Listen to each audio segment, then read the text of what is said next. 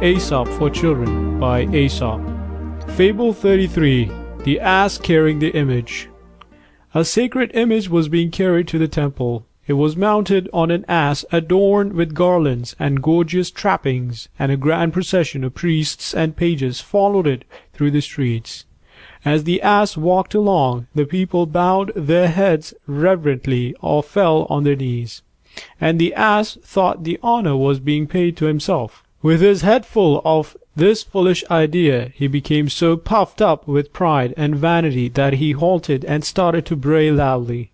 But in the midst of his song, his driver guessed what the ass had got into his head, and began to beat him unmercifully with a stick.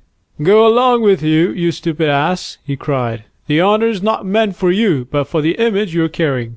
The moral of the story: do not try to take the credit to yourself that is due to others. Fable 34. A Raven and a Swan. A raven, which you know is black as coal, was envious of the swan, because her feathers were as white as the purest snow. The foolish bird got the idea that if he lived like the swan, swimming and diving all day long, and eating the weeds and plants that grow in the water, his feathers would turn white like the swan's. So he left his home in the woods and fields, and flew down to live on the lakes and in the marshes. But though he washed and washed all day long, almost drowning himself at it, his feathers remained as black as ever, and as the water weeds he ate did not agree with him, he got thinner and thinner, and at last he died.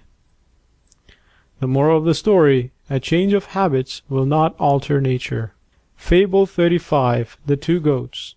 Two goats, frisking gaily on the rocky steeps of a mountain valley, chanced to meet, one on each side of a deep chasm, through which poured a mighty mountain torrent. The trunk of a fallen tree formed the only means of crossing the chasm, and on this not even two squirrels could have passed each other in safety. The narrow path would have made the bravest tremble. Not so our goats, each to stand aside for the other. One set a foot on the log, the other did likewise. In the middle they met horn to horn. Neither would give away, and so they both fell, to be swept away by the roaring torrent below.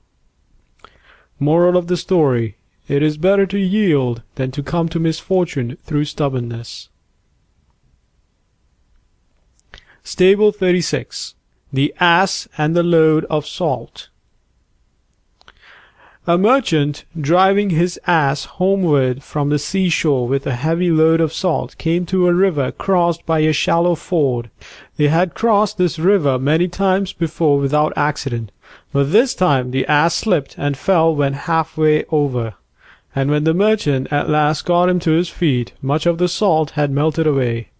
Delighted to find how much lighter his burden had become, the ass finished the journey very gaily.